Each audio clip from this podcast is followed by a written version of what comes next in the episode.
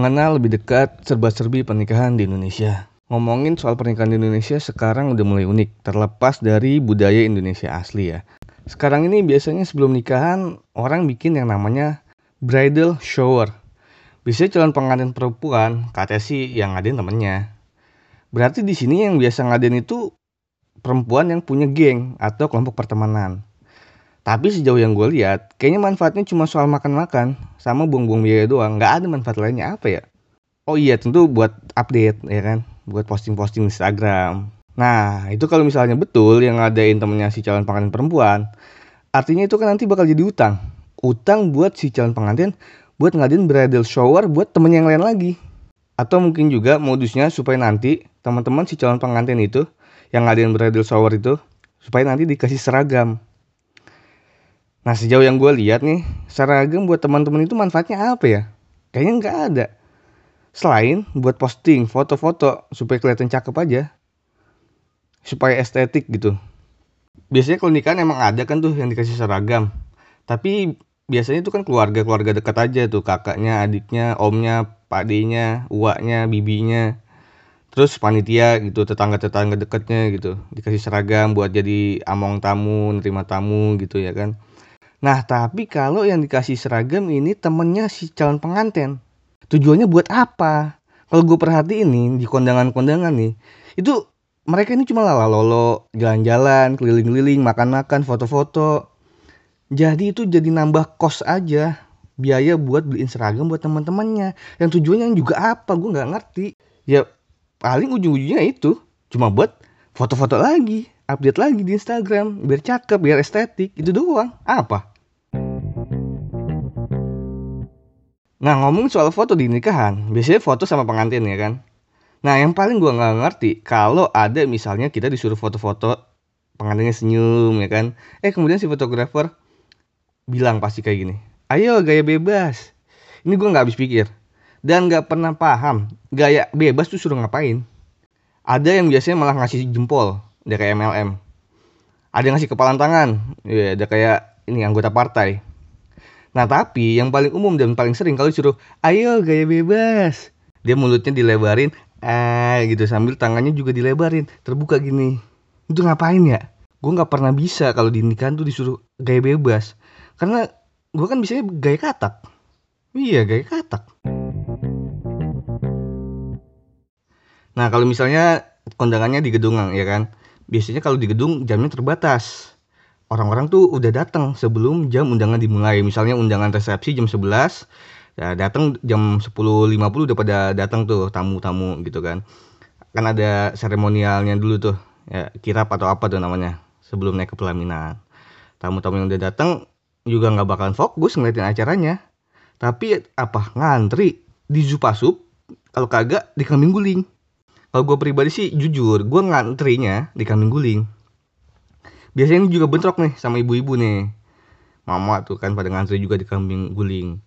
Nah biasanya lagi asik-asik ngantri, pelan-pelan gitu baris, tiba-tiba out of nowhere muncul seorang mama masuk ke dalam antrian, menyalip di depan gua. Dan biasanya minta dua. Dia bilang buat anak saya. Nah, padahal datangnya sendiri, kagak sama anaknya. Canggih ya Mang. Mana biasa tuh kan kalau mama tuh make up kan seadanya tuh. Gedungnya kadang-kadang ini overload deh, panas jadinya gitu. A C-nya nggak berasa atau kipasnya nggak berasa gitu. Nah itu biasanya sambil nungguin seremoni tadi, ibu-ibu tuh udah pada ini, ada bulir-bulir keringat gitu, kayak pulpi ngumpul di atas bibirnya tuh, di tempat kumis numbuh. Itu gemas banget tuh. Lihatnya rasanya pengen gue uyup aja tuh, gitu tuh. Terus juga biasa ada tamu-tamu yang tidak dikenal.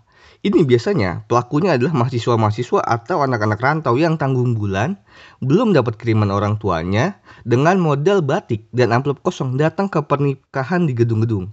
Hmm, gue juga sempat sih dulu jadi pelakunya gitu ya. Jadi waktu salaman sama pengantin, mungkin pengantin pria kan berpikir gini, ah ini kayaknya tamu gue gak kenal, mungkin tamunya bini gue kali. Pas salaman sama pengantin wanita sama, ini tamu gue gak kenal, ah mungkin aja tamunya laki gue kali, atau enggak tamunya orang tua atau mertua gue ya kan? Begitu udah sebaliknya tuh, sama-sama tuh. Nah abis itu jadi udah salaman lewat ya kan, saling tidak mengenali, ya emang kagak ada yang dikenal. Jadi ini mereka-mereka yang bisa memanfaatkan situasi untuk bisa tetap makan enak di akhir bulan. Gitu. Udah gitu nyendoknya nggak karuan ya kan. Makannya nggak karu, nggak karuan gitu. Cuma di Indonesia doang. Makan nasi putih, lauknya nasi goreng. Kelihatan banget ini anak kosannya. Nasi is number one. Banyakin karbohidrat aja gitu. Biar awet kenyangnya. Terus misalnya kita ngomong souvenir nikahan. Kalau dari zaman dulu, biasanya paling umum ada kipas-kipas yang baunya kayu cendana. Ini ngapa ya kipasnya pakai bau kayu cendana? Kadang-kadang juga nggak enak ganggunya, bikin enak malahan. Kenapa sih nggak yang biasa-biasa aja gitu? Kalau emang mau bau, bau doni mendingan enakan, atau nggak bau Molto. Kayak baju seragam anak S M A, tuh enak tuh malahan wangi gitu. Terus juga biasanya souvenir itu ada gelas. Tapi di gelasnya disablon perjalanan hidupnya si pengantin. Mulai dari pas pacaran tanggal berapa, ya kan, lamaran tanggal berapa ditulis, nikahan tanggal berapa, sama nama pengantinnya udah pasti ya kan. Nah ini kalau mau minum kopi ya, kita di rumah gelas souvenir kita mau pakai minum kopi, lihat namanya pengantin jadi nggak enak gitu. Kopi tadinya enak nih, hmm, udah dicium-cium ah, harum, pas mau diuyup kopinya ya ada nama pengantinnya, jadi kurang resep rasanya gitu. Kenapa nggak polos aja ya kan, tapi ditulis di kertas gitu ya kan namanya gitu. Polos aja gitu lebih bagus, jadinya enak.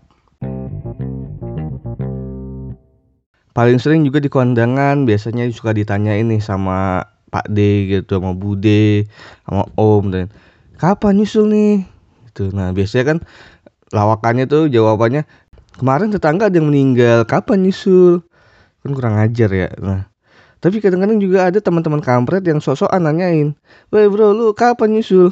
Nah gue pengen balikin aja nih, itu kemarin ada beritanya Aura Kasih mau cerai, lu kapan nyusul?